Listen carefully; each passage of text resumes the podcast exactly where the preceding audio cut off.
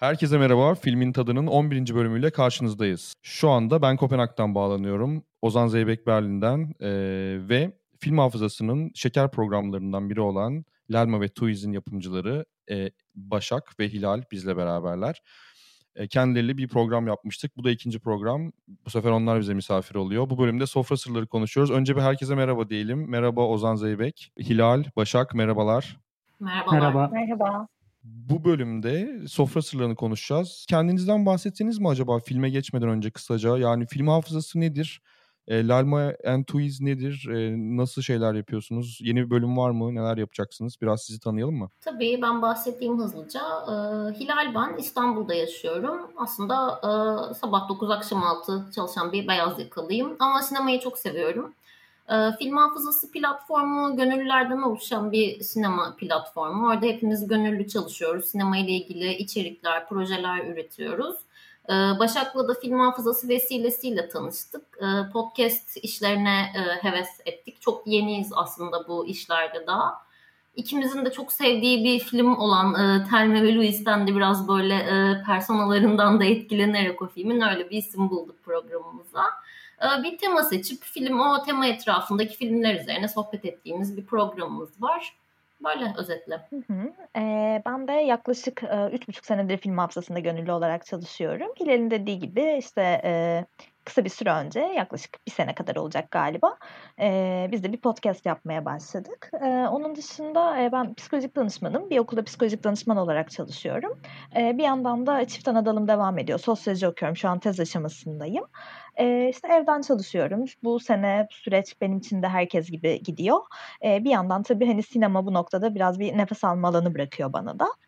Öyle genel olarak. Evet yani hem Covid var hem İstanbul şu an şey sokağa çıkma yasağı var. Kopenhag öyle. Berlin, Almanya bayağı öyle sıkıntılı gidiyor falan. Hepimiz evlerdeyiz. Böyle karanlık kış gecelerinde böyle bir şey yapıyoruz. Dediğin gibi biraz bu da bir şey oluyor. E, nefes alma oluyor galiba hepimiz için. Ozan Almanya nasıl bu arada abi? Sen nasılsın? Görüşemedik bir ay falan oldu galiba. Ozan? Berlin'deyiz biz de. Almanya'da durum işte okuyorsunuzdur siz de zaten. Çok parlak değil. Ee, her yer kapalı şu an Berlin'de zaten.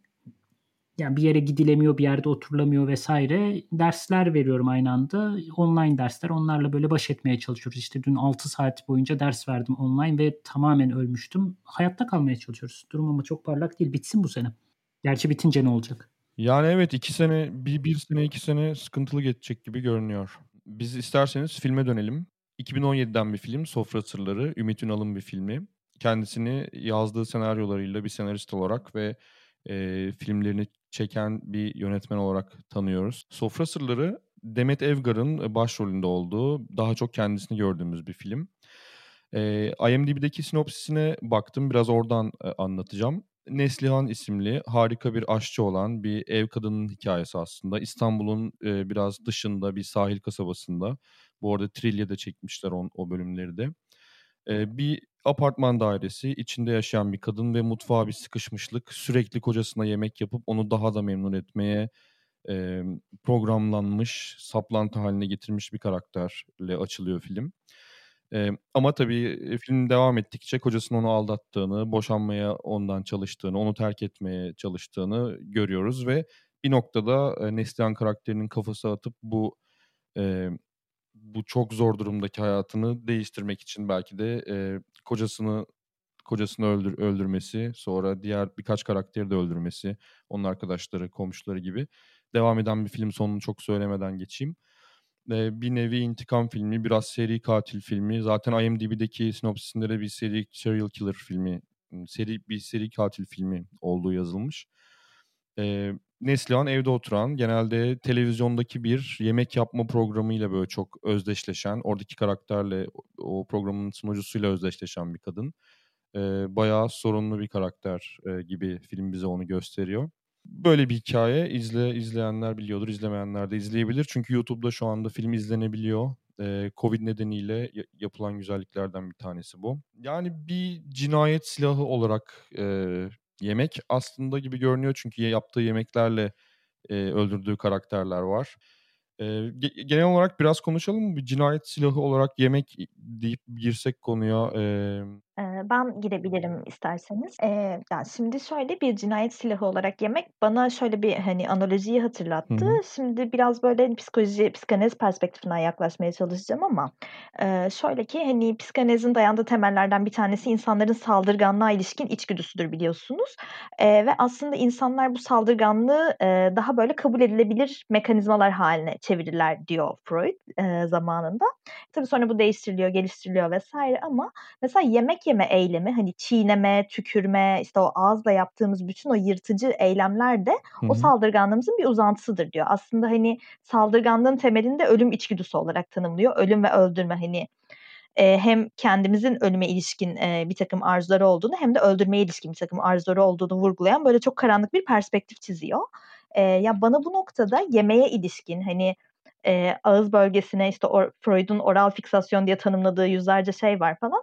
Bu bölgeye ilişkin bir eylemin e, bir cinayet aletine, bir e, öldürme aletine çevrilmesi e, psikoloji ve böyle nesne ilişkileri perspektifinden falan çok kıymetli geliyor. E, bunu söylediğin zaman aklıma ilk bu geldi. Ben de şeyi ekleyebilirim. E, bir ev kadınının seri katile dönüşmesi hani fikir olarak çok uzak gelse de başta sonra o yani filmdeki karakterimiz Neslihan en iyi bildiği şeyi çok böyle mantıklı bir şekilde kullanıyor ve kimse ondan şüphelenmiyor bu e, zekasını çok takdir etmiştim açıkçası. Ben de şuradan gireyim. Yani şey e, enteresan hakikaten çünkü kadına bırakılan tek alan aslında mutfak gibi resmediliyor filmde. Yani dışarıyla teması çok az. E, sadece mutfak ve kocasının gelişini bekliyor ve kocası ilk gelir gelmez ona yemekler hazırlanmış oluyor vesaire ve elindeki aslında tek silahı kullanıyor onu öldürebilmek için. Çünkü zaten başka aracı yok tamamen sıkışmış ne akrabaslarından haber alıyoruz ne tanıdıklarıyla ilgili gerçek bir ilişki nasıl bir yardımlaşma var falan onları çok az gösteriyor. O yüzden elindeki tek silah kullanıyor. Çünkü tek şeyi tek tek tek şey o elindeki. Tekrara girdim. Bu arada kocası eve geldiğinde ona yemek hazırlıyor deyince benim aklıma da şu geldi. Yani filmin sonlarına doğru tanıştığı ve evine alıp eş olarak belirlediği başka bir erkeğe de aynı e, ritüeli yapıyor eve geldiğinde. Yani eve geldiğinde işte terliklerini veriyor. Ona işte çerkez tavuğunu yapıyor, rakısını koyuyor ve omuzlarına masaj yapıyor. Yani mesela ben filmin sonunda sonlarına doğru onu da görünce biraz şey olmuştum böyle bir e, yani evil bir karakter gibi aslında böyle yani şey, ağına düşürdüğü erkekleri yiyen bir şey gibi. Evil da değil aslında da şöyle bir şey yani bence Neslihan el birliğiyle böyle neşesi söndürülmüş bir karakter. Yani hani ona böyle şeye inandırmışlar onu. Senin tek vazifen evde yemek yapmak, işte mutfakta harikalar yaratacaksın, kocana hizmet edeceksin, işte tabiri caizse saçını süpürge edeceksin. Hani senin bundan başka bir değerin yok yani buna inandırılmış böyle biraz hani perişan bir ev kadını. Hani yemek yapmak stresimi alıyor diyor çünkü yani başka bir şey bilmiyor aslında bir yandan. Hmm, aynen. Bir de e, mesela hani o zihninde yarattığı bir ışıl ışıl bir sabah program sunucusu var. Hani onunla böyle hani kendi e, gerçekliğinin arasındaki tezatlık biraz e, trajediyi besliyor diye düşünüyorum ben de. E, Hilal'in söylediklerine ek olarak evet hani Neslihan hani el birliğiyle gerçekten bu hale getirilmiş bir kadın ama bence burada bir takım bağlanma dinamikleri de etkili. E, yani hani psikolojinin kadim çıkmazlarından bir tanesidir böyle daha narsistik eylemler eylemler diyorum sürekli. Daha narsistik eğilimler gösteren e, insanlarla daha bağımlı eğilimler gösteren insanların ilişkisi aslında oldukça toksik ve birbirini tamamlayan bir ilişkidir. E, şimdi tabii hani e, toplumca da kabul edilen e, şey biraz daha erkeklerin narsizme yatkın olması, kadınların daha bağımlı bir yapı sergilemesi olduğundan dolayı hani Neslihan'ın e, sevmeye ve sevilmeye ilişkin aslında e, bildiği davranış kalıpları bu dinamik üzerinden ilerliyor. Bir de şöyle bir şey vardır bağımlı karakterlerde eğer biz Neslihan'ı bu çerçeveye sokarsak e, bir ilişki bittikten sonra o ilişkinin yasını tutmadan direkt olarak başka bir bağlanma figürü ararlar kendilerine. Mesela ben çırak mevzusunda bu bağlamdan öyle açıklıyorum. Çünkü hani orada nesnenin değişmesi çok da önemli değil. Sadece devam ettirmeyi bildiği, yapmayı bildiği bir iletişim biçimi var bunu devam ettirmek için, çırak üzerinden devam ettirmek için çabalıyor gibi geliyor bana. E, dolayısıyla e, hem işte kültürel bir takım etkenler var bu noktada hem de hani tamamen bizim işte kişiliğimize e, içkinleştirdiğimiz bir takım patolojiler de söz konusu gibi. E zaten e, kendi ihtiyaçları içinde var olduğu ilişkide karşılanmadığı için çıkış yolunu bir takım hayallerde, gerçekçi olmayan düşüncelerde, işte o yemek programında kendini bir sahnede hayal etmesiyle gerçekleşiyor. Oradan bir telafi mekanizması kuruyor gibi geliyor bana. Ama sonunda tam bağımsızlığını ilan ediyor. Yani o bağımlılık ilişkisinin e, hikmetini anlayamadığımız bir şekilde kırdığını görüyoruz. Evet belki o o şekilde e, bir bir intikam görüyoruz filmde bence ve belki o bir nebze bizi rahatlatıyor olabilir izleyen ama yani işin gerçeği de Türkiye'de öyle değil bir taraftan. Yani e, belki konuyu biraz erkek cinayetleri diyelim ya da kadın cinayetlerine de bağlayabiliriz bu noktada. Yani e, Kasım ayının sonundaki rakamlara bakmıştım ben mesela 269 cinayet, 152 şüpheli ölüm. Korkunç rakamlar bunlar. E, yani filmde de bence çok ilgili bir konu bu. Kesinlikle öyle. Çünkü e, daha böyle manipülatif bir takım ölümlerden bahsediyoruz. Daha e, çok böyle göz göre göre işlenmiş cinayetlerden değil de planlanmış bayağı organize cinayetlerden söz ediyoruz. Hem film özelinde hem de senin verdiği bu or, e, şey istatistikler özelinde. E, kesinlikle e, hali hazırda var olan işte Türkiye'deki bir sürü işte siyasi, ekonomik, toplumsal cinsiyet, dini vesaire gibi değişimlerle tetiklenmeye başlayan insanların bir şekilde e, daha saldırganlaştığı, işte insan öldürmenin farklı kurumlarca meşrulaştırıldığı bir zeminde e, bu bağı kurmak bana da kesinlikle çok doğru geliyor. Başak'ın dediğine ufacık bir ek yani Türkiye'de bu işin bir yandan da üstü örtülmeye çalışılıyor kimin ne kadar yani kaç kişinin yani kadınların hangi sayıda kaç kadının öldürüldüğü pardon kaç kadının öldürüldüğünün kayıtları bile doğru dürüst tutulmuyor. Bunu tutan bir takım sivil toplum örgütleri var işte Anıt Sayaç gibi yerler var. Bunlar gazete haberlerini tarayarak bu e, sayıları buluyorlar. Devlet özellikle bu eşleşmeyi yapmayı e, düşünmüyor. Yani diyor ki biz cinayetleri başka kategoriler altında yerleştiriyoruz. Bu işin bir boyutu e, yani şiddet meselesi daha açık yani psikolojik şiddete varacak şekilde bunların sayıları ise zaten tahminen yürütülüyor şu an Türkiye'de. Bu belirsizliği yaratmak bile bence bu işin bir parçası. Hı hı. Engellemek istemeyen bir kafa var yani bütün bu süreci. Filmde de ona dair kısımlar vardı yani evin içinde hapsolma ve bir tür aslında şiddet ortamıyla e, karşı karşıya kadın. Ama işte belki Başak'tan farklı olarak bir patolojiden bahsetti ama bu patolojinin nasıl çözüldüğüne dair filmde herhangi bir şey göstermiyor. Yani bir anda kadın kendiliğinden e, hiçbirimizin yapamayacağı kadar büyük bir dirayetle hayata başka yerinden tutunuyor. Ama ne oldu o patolojiler nereye gitti? Hani nasıl bir çözümlenme oldu? Kadın nerede döndü falan bunları göstermiyor film. Bu yani filmle ilgili bir eleştiri olarak belki düşünülebilir. Evet bu arada Yemek ve Kültür dergisinde Zeliha Özkan bu filmle ilgili bir yazı yazmıştı. Büşra Sağlam dinleyicimiz sevgiler ona o yolladı bize bunu. E, mutfaktaki kişi patron mudur, köle midir üzerinden giden bir yazı. Çok enteresan bir yazı. E, yani Neslihan karakteri üzerinden başlayıp biraz genelle ilgili şeyler söylüyor.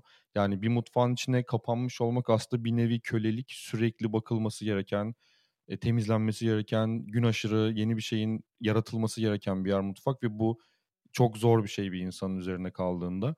Ama bir anlamda da bu insan o evdeki bütün dengeleri değiştirebilecek böyle bir e, hamle yapma şansına da sahip. Böyle enteresan bir tarafı da var. Filmde de biraz onu görüyoruz ya. Neslihan bir noktada yemek yaparak insanları da öldürebiliyor ya da işte bu olanı kurtarmıyor gibi. Bu Neslihan'ın en büyük güçlerinden biri zaten. Yemeği çok güzel kullanıyor ve e, insanlar onu aptal yerine koyuyor. O da bu algıyı bozmadan çok rahat böyle bunu kullanarak yürütebiliyor işlerini. Hı hı. Ama mesela bu dediğin e, mutfakta köle mi yoksa işte e, kraliçe mi şeyine değinecek olursak yaptığı yemekler hep böyle zahmetli, tüm gün uğraşan, el oyalayan ve böyle insanı perişan eden yemekler. Yapması tüm gününü alıyor, yemesi 10 dakika sürüyor işte baklava, mantı falan.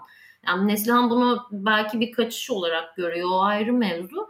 Ama çok üzüldüğüm şeylerden biridir. Mesela Neslihan'ı hiç yemek yerken neredeyse görmüyoruz. Hep sofraya bir şey getirirken görüyoruz. Hani işte kocası işte buzum bitti buz getir. İşte atıyorum domatesin kabuğunu soydum soymadım falan. Sürekli bir filmde yani yaptığı yemeğin tadını da süremediğini görüyoruz. O yüzden çok çile yani. Bu arada Ümit Ünal'la kısa bir röportaj yaptık filmle ilgili.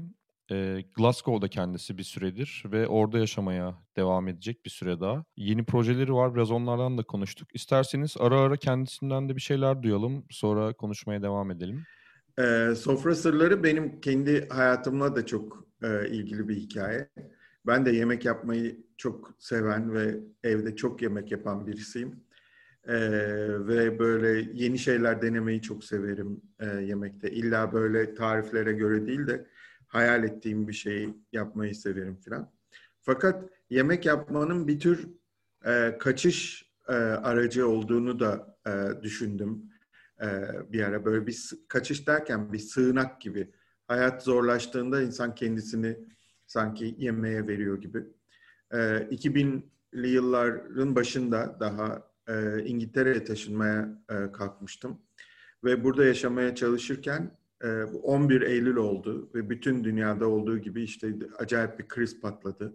Hepimiz hepimiz işsiz kaldık. E, ben de kendimi İngiltere'de bir evde işte e, buldum. iki çocuk ve e, paramız bitmek üzere bankada filan. Ve böyle evin bütün yemeklerini e, yapıyorum o arada. Ve bir gün kendime oturma odasında böyle oturmuş tereyağda kavrulan soğanları hayal ederken buldum. Ondan sonra ve birden dedim ki bir dakika bir şey e, oluyor şimdi. Bunun üzerine de e, bu hikayeyi düşünmeye başladım. Yani yemeği bir hayal gibi, bir kaçış yeri gibi kullanan bir ev kadını olsun ve benim İngiltere'deki halim gibi İngiltere'de e, yaşıyor olsun. Yazdığım ilk halinde Sofra Sırları o zaman adı Sultan Mutfak'taydı ve İngiltere'de yaşayan bir Türk kadındı. E, İngiliz bir yazar var, Roald Dahl. Aslında çocuk kitaplarıyla çok tanınır ama e, bir tane kısa hikayesi var, e, Ölüm Kuzusu, Lamb to the Slaughter diye.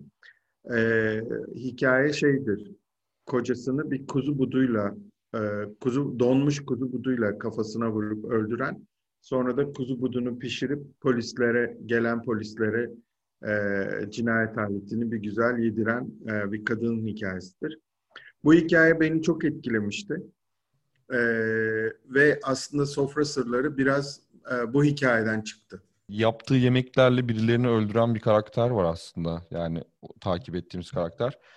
E, bir intikam filmi gibi bakmak doğru olur mu bu filme sizce? Yani ne bileyim öyle. Olur, bence bir intikam hikayesi sonuçta. E, yani o güne kadar e, dünyayı bir hayal perdesinin arkasından gören ve toz pembe gören e, bir insan e, bir yerden yırtılınca o perde yavaş yavaş her şeyin gerçeğini görmeye başlıyor ve e, çevresindeki herkesin herkesten bir şekilde intikam alıyor.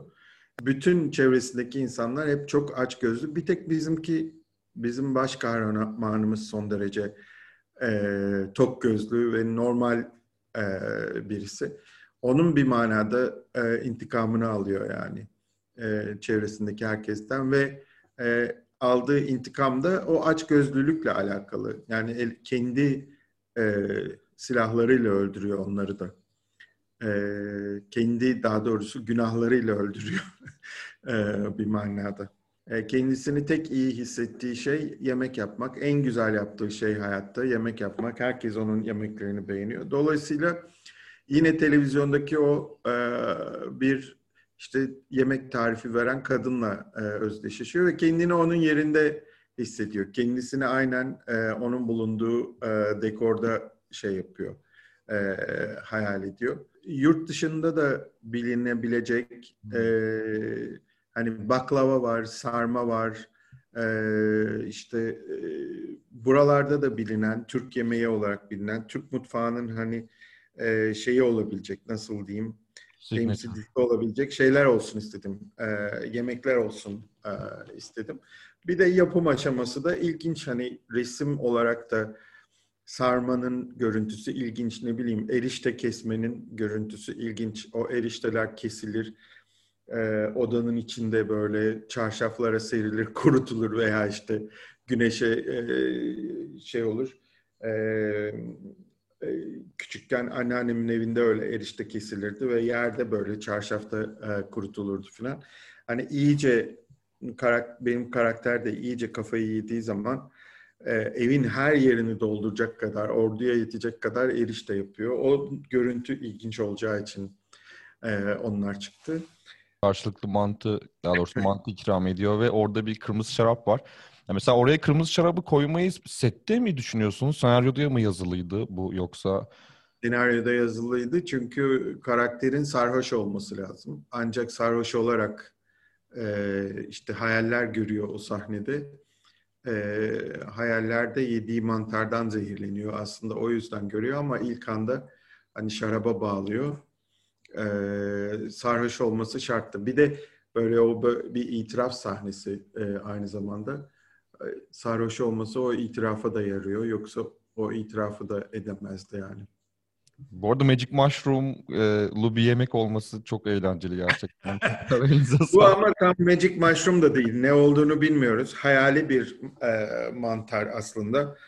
E, işte şey diye anlatıyor. E, küçüklüğünde halası e, anlatmış. Bu öyle bir mantardır ki azıcık yersen biraz Alice in Wonderland, Alice Harikalar Diyarı'ndaki e, şey gibi e, mantar gibi bir ucundan yersen büyüyorsun, bir ucundan yersen küçülüyorsun filan. Sette bunlar mı yendi yoksa bunlar sadece sahnede kullanılıp çöpe mi atıldılar? E, mantı filan yendi tabii. Sarma da yendi. E, e, yani oyuncular o sırada yiyorlardı. E, yemeklerin bir kısmını e, Şefika e, adında yani yemek tasarımcısı yemek programları da yapan e, bir aşçımız vardı. Bir kısmını o yaptı. Bir kısmını sanat yönetmeni arkadaşın ablası yapıp e, gönderdi. E, sarmalar sanırım sanat yönetmeni arkadaşındı. Ama mesela e, bu tür şeylerde hani reklam da çektiğim için ben normalde e, bu tür e, çekimlerde mesela e, hani reklamda oynayan sarma sarmayı bilemez yerine bir bilen birisinin elleri kullanılır filan. Bizde e, sarmayı gerçekten Demet sarıyor o sahnelerde. Yemek yapmayı da seven birisi o da. E, bayağı kendisi gayet güzel sararak elleri e, Demet'in elleri yani. Sarmalar kalındı bu arada. Kalındı. İnce diyorlar ama bayağı o kadar kalın bir sarmaydı ki. Ümit Bey bu yayını dinleyecek arkadaşlar. O yüzden lütfen eleştirilerimizde biraz daha. Yemek yapmak biraz da kaçış insanlar için gibi bir şey söyledi. O bana direkt şeyi hatırlattı. Hatta sizle yaptığımız diğer bölümde The Cake Maker filmini konuşmuştuk mesela. Oradaki karakter de yani çok iyi pastalar yapıyor çocuk ama yani bunu çok sevdiği için, bayıldığı için de yapmıyor. Yapabildiği tek iyi şey bu olduğu için biraz da sorunlarından ya da hayattan kaçmak için yemeğe sığınıyordu. Aslında benzeri bir evet. durum var galiba. Hatta çiçekli çocuk şey diyor ya hani abla ev yemek dolu ya neyden bahsediyorsun diyor Neslihan hala o sırada işte ay işte şunu yapayım bunu yapayım falan derdinde. Bir de yanlış hatırlamıyorsam eve e, polis memurlarından birisi geldiğinde bu işte böyle yemek yapıyordu. Adam şey diyor işte bu kadar erişteyi kim yiyecek ne oluyor falan diyor. O böyle bakıp öyle yemek yapmak stresimi alıyor. Hani bunda anlaşılmayacak ne var der gibi bir ifadesi vardı. Tam bir şey ya hani e, ben görebildim yani gözünde yemek yapmayla kurduğu ilişkiyi. Bana çok geçti o. Bu arada Ümit Bey'in e, esinlendiğini söylediği hikayede de e, şey var yani koca bir e, kuzu bacağı var donuk. Onunla kocasını öldürüyor kadın arkadan kafasına vurup. Sonra gelen polislere de o onu yediriyor falan böyle. Baya komik aslında. O da şeyde var bu arada. Söyledi kendisi ismini zaten. YouTube'a yazınca çıkıyor. E, 1979'du galiba. Hitchcock yapmış böyle bir TV sitcomu gibi herhalde 25 dakikalık falan bir e, dizi. Ya mülakatı dinlerken ben biraz şaşırdım açıkçası. Yani çünkü böyle işte her şeyi toz pembe gören bir kadın sonra bir anda perde yırtılıyor, gerçeği görüyor falan hikayesini ben görmedim filmde açıkçası. Yani hatta giderek filmin ikinci yarısında diğer karakterler daha yüzeysel bir hale dönüşüyor. Yani davranışları değişiyor. İşte iki erkek karakter Eddie ile Büdü'ye dönüşüyor. Ee, kadın karakter durduk yere öldürülen e, bir itirafta bulunuyor. Bir adamı alıyor bir anda aşık olduğunu söylüyor. Adam hiç bilmediği bir hiç kimseye anlatmadığı muhtemelen bir sırrı çak diye orada anlatıyor. Ya böyle o yüzeyselleşme en başta acaba bu ne falan dediğim bir nokta vardı. Sonra kendimce şöyle açıkladım. Aslında orada bir gerçek hakikat perdesi falan açılmıyor. Kadın daha fazla kendi sanrılarının içinde kayboluyor. Yani kendi kendine bir dünya kuruyor orada. Orada intikamlar alıyor. Orada kötülere cezasını veriyor. İşte iki kadın karakteri kurtarıyor. Çünkü diğer türlü eğer bunlar gerçekse çok e, zayıf karakterler olarak çıkacak karşımıza. İşte iki kadına kocalarını yeni öldürmüş biraz para veriyor. Kadınlar böyle güle oynaya zıplayarak belirsiz bir yere doğru koşturmaya başlıyorlar. Yani yok böyle bir şey. Nereye gidiyor bu kadınlar? Hayatlarında hani su kışmışlıktan çıkıp sokak sokakta koşmaya mı çıktılar? gibi bir sürü mevzuda böyle aslında bu film nereden itibaren gerçeklikle bağını tümden koparan bir noktaya geldi diye düşünmeye başladım. Hatta şöyle bir noktaya bile geldim acaba bu kadının kocası gerçekten öldü mü yoksa terk edip gitti de kadın ondan sonrasını yani filmde gördüğümüz kadarıyla kendi kafasında mı yazmaya başladı? Eğer böyle bakacak olursak da bana çok tatlı bir film gibi geldi. Çünkü tamamen kopmuş kendi hayallerini, kendi özlemlerini bize aktaran e, görece basit karakterlerden kurulu, yüzeysel karakterlerden kurulu ve kendinin hakim hale geldiği bir kurtuluş hikayesi. Ama galiba bunların hiçbiri olmadı. Şimdi mülakatı dinleyince ama bir anda işte gerçeklikle karşılaştı falan gibi şeyler dinleyince benim gördüğüm o değildi, yorumum o anlamda değişti gibi bir şey geldi aklıma. Evet enteresan bir nokta bu arada. Yani kocasının e, belki de kocasının onu boşanalım dediği andan itibaren aslında gördüğümüz hiçbir şey yani tamamen bir sürreal bir şey izlemiş gibi de olabilirdik aslında. Enteresan. Kocası boşanalım demiyor bu arada. Seni boşuyorum diyor. Ben, ben o noktaya çok özellikle belirtmek istiyorum. Seni boşuyorum diyor. Hani ya kadının aslında orada söz hakkı bile yok. Ama evet dediğiniz şey doğru olabilir. Hani e, ben de onu öyle düşünmüştüm. Seni boşuyorum dedikten sonra olanlar tamamen Neslihan'ın zihninde geçenler mi değil mi? Orada biraz muğlak. Orada da e, aklıma şu geliyor Neslihan'ın herkes her şeyi anlayacak diye bir şey yok cümlesi benim filmde böyle çok hani kahkaha atarak güldüğüm şeylerden biriydi. E, bu arada bu karakter derinliği noktasında benim için en eğreti duran kısımlardan bir tanesi de o iki numaralı dairede oturan kadının o diğer adama kör kütük aşık olmasıydı. Hani çok temelsiz geldiği bir türlü oturmayan bir şey vardı sanki o hislerde benim için.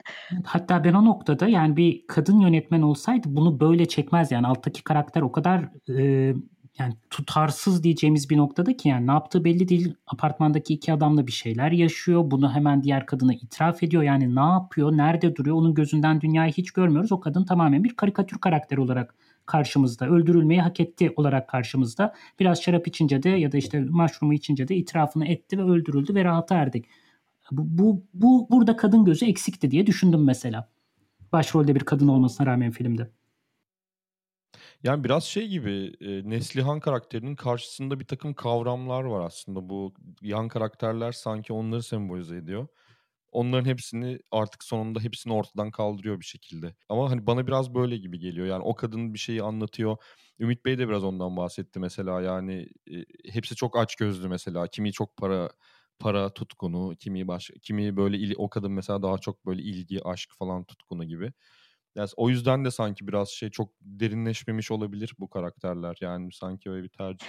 Eee, şey, yani, bu noktada şöyle bir şey ekleyebilirim Kerem'in söylediklerine. Hani, tercih edilen oyunculuk metodu da aslında bu, eee, yüzeysellikle bence çok doğru orantılı. Çünkü, eee, Demet Evgar'ın, işte, şey yaptığı bu, eee, kendini bir yemek programında sandığı, eee, durumlarda çok sanki ben tiyatro izliyormuşum gibi hissettim. Hani, eee, çok dramatik, çok böyle abartılı oynuyor ve onun dışında yan karakterlerin halleri eee, sanki böyle, hani, bir epik tiyatroda ortada bir anlatıcı var ve, hani, seyirciyi bir şekilde yabancılaştırıyor. "Bakın sizin bu izlediğiniz kurgudur." havası veriyor ve, hani, çok böyle, eee, tek katmanlı, iki boyutlu bir takım karakterler onun etrafında dolanıyor ve hatta bu, eee, eşlerini öldürdüğü iki kadına para verdikten sonra onların o sokaktaki halleri falan Şatonun Altında diye bir oyun vardı Türkiye'de. Bilmiyorum, hani, hiç denk geldiniz mi? Fiziksel tiyatro yapıyorlar falan.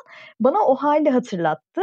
Biraz sanki, eee, tercih edilmiş bir şey gibi hissediyorum bu noktada Kerem'in söylediği Bu, gibi. kesinlikle ben de öyle düşünmüştüm. Çünkü Demet Evgar da mesela bir repliği verdikten sonra neredeyse dönüp kam- kameraya bakacak yani. Bayağı o, o moddan çıkıyor ve yani o onu direkt yani bu bir tercih olarak karşımıza çıkıyor bizim. E bunu bunun yapılma nedeni de zaten çok fazla bütünleşmemizin istenmemesi karakterlerle ve e, hikayenin dramatik yapısıyla yani aslında daha çok böyle nesnel bakmak Ee, yani aslında enteresan bir yerlere gidebiliyor böyle düşündüğümüzde. Ama işte mülakatında o zaman niye hani hakikat perdesi yırtıldı her şey olduğu gibi görmeye başladı falan gibi bir noktaya çekmek istedi ki diye düşündüm açıkçası.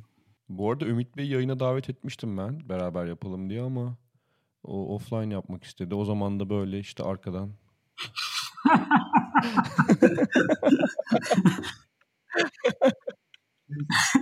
Hayır tamam, burayı kesme bu arada. İnanılmazdı yani. Ama iyi ki gelmemiş. Gömüyoruz 40 dakikadır.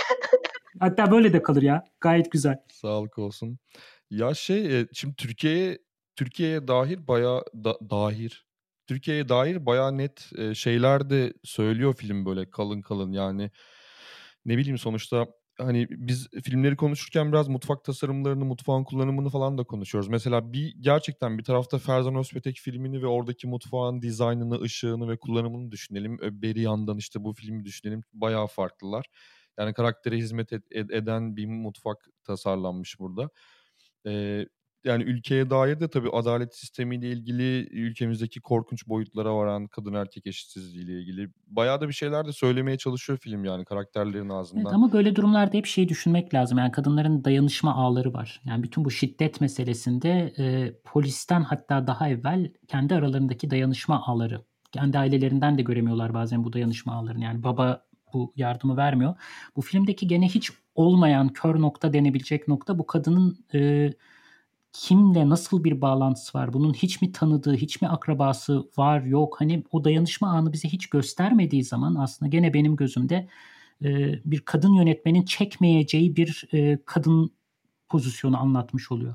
Ve işte o bütün zekası vesaire olarak gözüken şey de o sanrılarla ilişkili galiba bir yandan. Yani diğer karakterler daha da karikatür hale geldikçe kendi sanrıları içinde kendi zekasını ispat eden bir noktaya doğru gidiyor giderek. Yani zeki olarak görüyoruz en sonunda çünkü diğerleri o kadar saçmalıyor ki noktasına geliyoruz. Ya bu iki noktada böyle o kadınlıkla ilgili mevzularda benim kafamda hep soru işareti oluştu. Ya bir küçük parantez şey e, Cihangir'de çok güzel bir ev var manzaralı. Filmin ilk açıldığı kare o bu arada.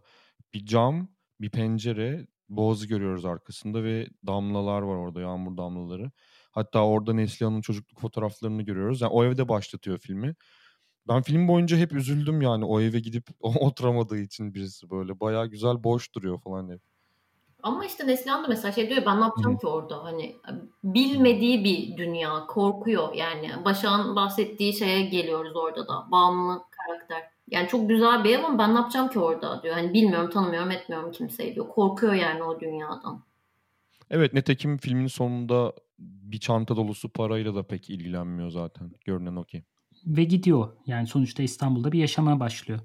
Ya evet İstanbul'da bir yaşama başlıyor ama artık böyle sanki hani yapacak bir şey kalmayınca gidiyor gibi sanki.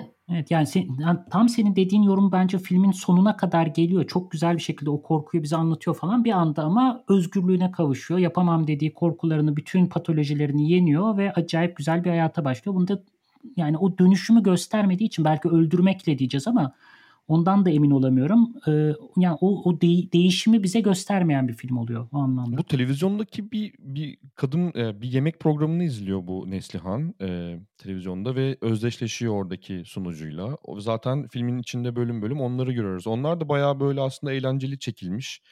E, Çerkez tavuğunu gördüğümüz, işte sarmayı gördüğümüz, e, baklavayı gördüğümüz sahneler. Hatta orada böyle o izleyen izleyiciler var. Onları da gösteriyor bazen bize nasıl hissettiklerini. Yani böyle şey tamamen bir e, gündüz kuşağı programı gibi gidiyor. Ya bu şey yemek programları ile ilgili biraz konuşmak ister misiniz? Ya mesela hala şu an e, Türkiye'de de meşhur bir MasterChef devam ediyor. Bir de benim dikkatimi çeken şey bu paralı platformlara baktığımızda VOD'lere bayağı bir şey sürekli artan bir yemekle ilgili bir içerik söz konusu. Yani daha çok belgeseller, Chef's Table falan gibi. Yani acayip Ümit Bey'le de biraz bundan bahsettik. O da bir, birkaç yorum yapmıştı bununla ilgili. Yani e, izliyor musunuz böyle şeyler mesela? Ne düşünüyorsunuz televizyondaki yemek programları ile ilgili? Ben hani ilgim yok özel olarak ama fikri güzel buluyorum. Hani şey yani ev kadınlarının bir gününe eşlik ediyor aslında televizyon. Hani teknik olarak düşündüğün zaman ona işte böyle diyor ki işte kahvaltıdan kalan domatesleri şöyle değerlendir. İşte ev ekonomisi yapmak istiyorsan şöyle şöyle yap. Hani fikir olarak fena değil aslında. Yani ev kadını uyanıyor sabah ve televizyonu açıyor. O da ona eşlik ediyor bir yandan. Ama işte bu tüm bahsettiğimiz işte hani ataerki, o kadının eve hapsi olması falan tüm bunları düşündüğümüz zaman kadının o programla kurduğu ilişki garip bir hal almaya başlıyor. Yani olay böyle şizofrenik bir boyuta gidiyor veya böyle orada gör, çok gördüğü ışıl ışıl bir dünya var ki zaten hani Neslihan da kendini onun yerine koyarak şey yapmaya başlıyor. Hani olan e, gerçekleri çarpıtarak yani veya çarpıtma demeyelim de olmasını istediği gibi anlatmaya başlıyor. Hani işte mesela şey diyor işte hani kocam benim yemeklerimi çok severdi. İşte evden başka bir yerde yemek yemek istemezdi diyor. Hani ama aslında adamın yani çok böyle bir Neslihan'a duyduğu bir takdir olduğunu görmüyoruz yani filmde gibi. Hani çok böyle orada ambalaj bir dünya görünce insanlar gerçekleri çarpıtmaya daha meyilli oluyorlar sanki. Ümit Bey bununla ilgili birkaç bir şey söyledi. Dinleyelim mi? Dinleyelim. E, İngilizce bir gazetede şey e, Food is New Sex diye e, bir yazı vardı. E, insanlar e, bir hani e, gelir durumu artınca e, böyle yiyeceğe e, yöneliş başlıyor. E, ve böyle yiyecekte arayışlar, e, farklı mutfaklar, farklı malzemeler, farklı e, denemeler başlıyor. Bir de dediğim gibi yani zor zamanlarda insanlar kendilerini yemeğe veriyorlar. Yani bu burada mesela bu pandemi yüzünden sokağa çıkma yasakları başladığında bir anda un bulunmaz oldu. Un ve maya yok çünkü herkes ekmek yapmaya başladı. herkes evde deli gibi ekmek deniyor. Un un bulamıyorsun yani. Yani yemeğin fark, çok farklı tarafları var. Cinsellikle çok iç içe e, dediğim gibi böyle bir kaçış duygusuyla çok iç içe, e, kendini gösterme arzusuyla çok iç içe. Yani bütün bu yemek şovlarını düşünün e, televizyonda. insanlar yemek yaparak, onları birbirine beğendirerek e, şey yapmaya çalışıyorlar. Kendilerini göstermeye çalışıyorlar. Bir tür kendini ifade biçimi. Sofra sırlarında işte bunların hepsine bir parça dokunmaya e, çalışmıştım. Benim e, gençliğimde etkilendiğim filmler, e, yemekle ilgili filmler böyle iştah açıcı olmaktan çok işte e, Büyük Tıkınma diye e, bir film vardı mesela Marco Ferreri'nin ve e, Le Grand Bouffe e, yemekle intihar eden bir grup adamı e, anlatır. Bir eve kapanırlar. Hepsi yemek düşkünü ve çok işte e, obur ama hayat oburu insanlar. İşte bir yandan cinsellikle de çok e, iç içeler ve e, yemek yiyerek kendilerini öldürürler. E, Peter Greenaway'in Aşçı, Hırsız Karısı ve Aşığı diye bir filmi var. O da şimdi sonunu anlatmayayım, e, sürprizi e, ele vermeyeyim ama yine yemekle çok e, içte bir film ve yemeğin yine ölümle e, ilişkisi e, üzerine. E, görmeyenler e, mutlaka görsün isterim yemeği böyle sadece iştah açıcı, hayata dönük değil, aynı zamanda ölümle de ilişkili. Aynı zamanda e, nasıl diyeyim, hayatın karanlık taraflarıyla da e, ilişkili. Bu arada enteresan iki tane film önerisi geldi Ümit Bey'den. Ee, özellikle Büyük Tıkınma filmini e, ben görmemiştim. Onu da hatta bir bölümde yapabiliriz diye düşündüm. Le Grand Benim de listemde olan izlemek istediğim filmlerden biri. Dediği gibi hani başta biz de biraz bahsetmiştik yemeğin bir karanlık tarafından söz ediyor. Ee, ancak bir yandan e, şimdi kadının bir gerçek hayat var hep konuştuğumuz gibi. O hayat oldukça travmatik ve hani sadece kadının maruz kaldığı şeylerden dolayı travmatik değil. Bir noktadan sonra kadın kendi suçluluklarıyla da yüzleşmesi gerekecek. Hani sonuçta birilerini öldürüyor. E, dolayısıyla bu inkar ettiği noktanın bambaşka bir alanda, bambaşka bir hayatta e, istediği daha ideal bir şey üzerinden kurgulanması. Mesela orada tam böyle anlatacak gibi oluyor. İşte kocasının nasıl biri olduğunu, kocasını nasıl öldürdüğünü. Sonra vazgeçiyor. Birden her şeyin çok düzgün olduğunu, çok normal olduğunu anlatmaya başlıyor. Orada işleyen bir takım hani inkar üzerinden ilerleyen bir savunma mekanizması süreci de var. Yani kendi suçluluğuyla ya da işte e, utancıyla artık hissettiği duygu her neyse onunla yüzleşmemek için yepyeni bir alan yaratmış oluyor. E, benim o şey kontrast da epey hoşuma gitti bu noktada. Ya bu saklama, bastırma ve ardından başka bir noktada e, açığa çıkarma hikayesi aslında Türkiye'de sayılara da dökülebilir. Türkiye'de kadına yönelik şiddet isimli bir araştırma var. Ayşegül Altınay ile Yeşim Arat'ın çok ilginç bir şey söylüyorlar. İşte e, şiddete maruz kaldınız mı gibi bir soru soruyorlar. Evli kadınların e, %67'si hayır hiçbir kere bile böyle bir şey olmadı deniyor. Ama ayrılma durumunda bir anda e, %78'i en azından bir kez olsun e, dayak yedim gibi bir cevap veriyor.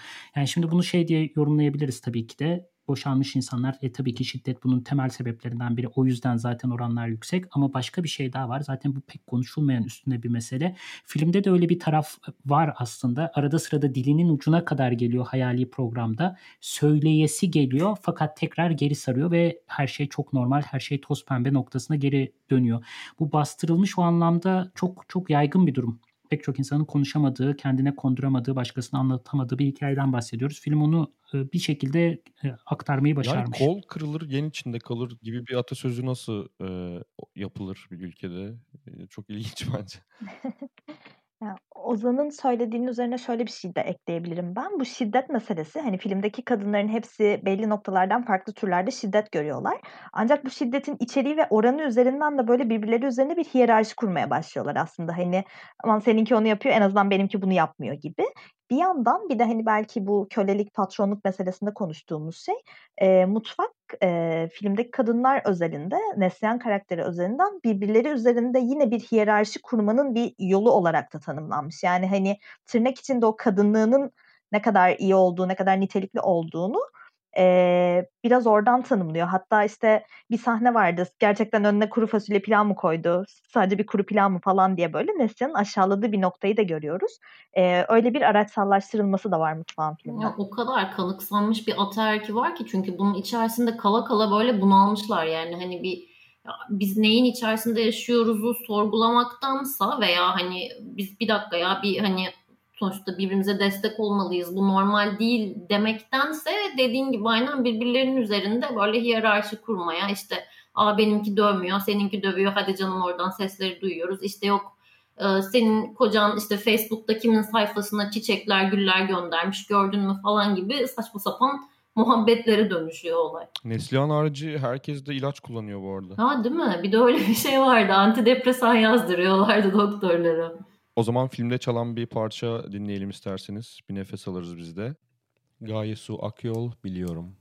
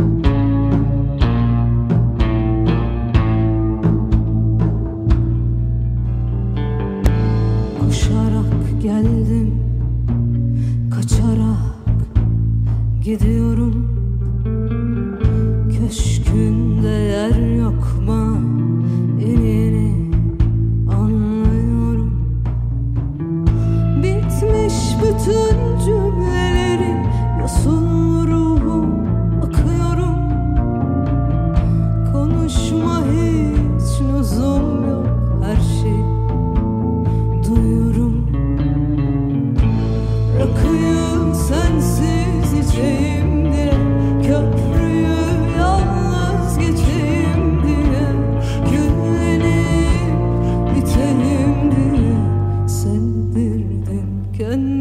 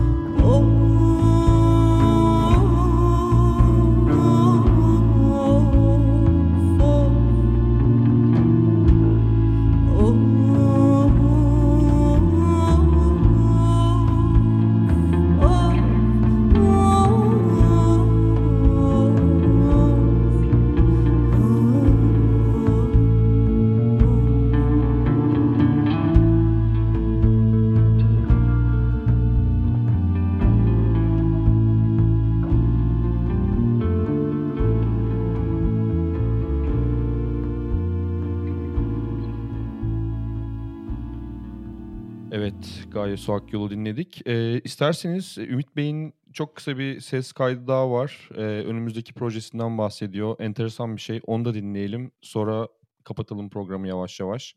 Bir yapımcı bana e, sofra sırlarını e, mini dizi olarak uyarlama teklifiyle geldi.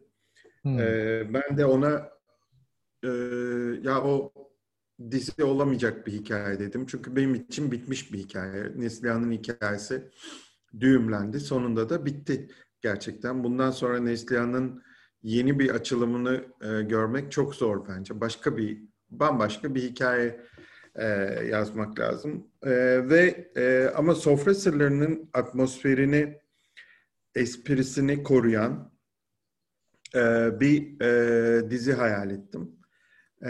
Şimdi onunla uğraşıyorum. Her bölümü ayrı hikaye. Her bölümde e, yemekle ilgili bir e, bir olay görüyoruz. Öyle diyeyim. E, ve bir takım insanların sırları ortaya dökülüyor. Onların hesaplaşması e, yaşanıyor. Her bölümde ayrı karakterler, ayrı hikayeler var. E, ama her bölüm yemekle e, alakalı. E, öyle bir şey e, hayal ettim. Şimdi bir yapımcıyla onun üzerine e, çalışıyoruz. Hayata geçirebilirsem o da güzel olacak. Sofra sırları gibi e, bir şey olacak yani. Bundan sonraki projenizi de konuştuk. E, teşekkürler Ümit Bey. Fazla tutmayayım sizi. Ben teşekkür ederim. E, o zaman artık e, yavaş yavaş e, dinleyicilerimize varsa bizi bu dakikaya kadar dinleyenler bay bay diyelim isterseniz. Ve e, tabii 2020'nin son yayını oldu bu. E, yeni yıla doğru mutlu mutlu koşuyoruz. Yeni yıl dilekleriniz var mı acaba? Alalım mı? Ha, e, ben asgari düzeyde sarılmak istiyorum sadece. Ben de böyle artık sakinlik ve dinginlik istiyorum. Hani her gün bir kaosta böyle bir ne ne oldu şimdi falan böyle karmaşası olmadan geçen böyle en azından bir 2-3 ayımız falan olsun istiyorum. Ben de kendi adıma yani çok özlediğim işte bir masanın etrafında kalabalık bir grup yiyelim, muhabbet edelim, şakalaşalım. Bir de, yani böyle bir, bir geceyi hayattan çalabilmek istiyorum. Ona özlemle bakarım. Bakalım ne zaman olacak? Bir sene sonra mı falan. Umarım 2021'de olur. Gerçekten e, güzel dilekler. Umarım güzel olur her şey önümüzdeki yıl. Başak ve Hilal çok teşekkür ederiz bize konuk olduğunuz için bugün. Biz teşekkür ederiz. Ozan Zeybek e, çok teşekkürler geldiğin için. Çok sen de çok sağ ol. O halde bir süredir arka planda duymakta olduğunuz bir Noel parçasıyla kapatalım. Nat King Cole seslendiriyor. 1961'den bir parça. Herkese güzel bir yeni yıl dileriz. Görüşmek üzere. They know that Santa's on his way. He's loaded lots of toys and goodies on his sleigh. And every mother's child is gonna spy to see if reindeer really know how to fly. And so I'm offering this simple phrase to kids from 1 to 92. Although it's been said many times, many ways, Merry Christmas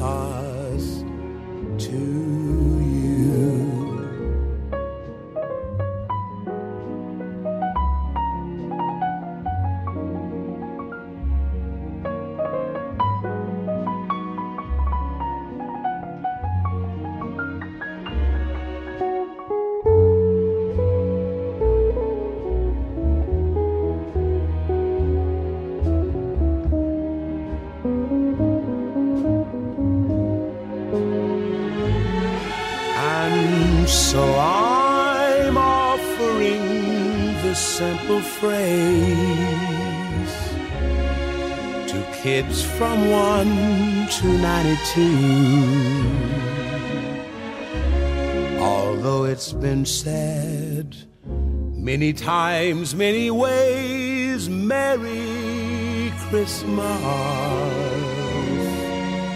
to you.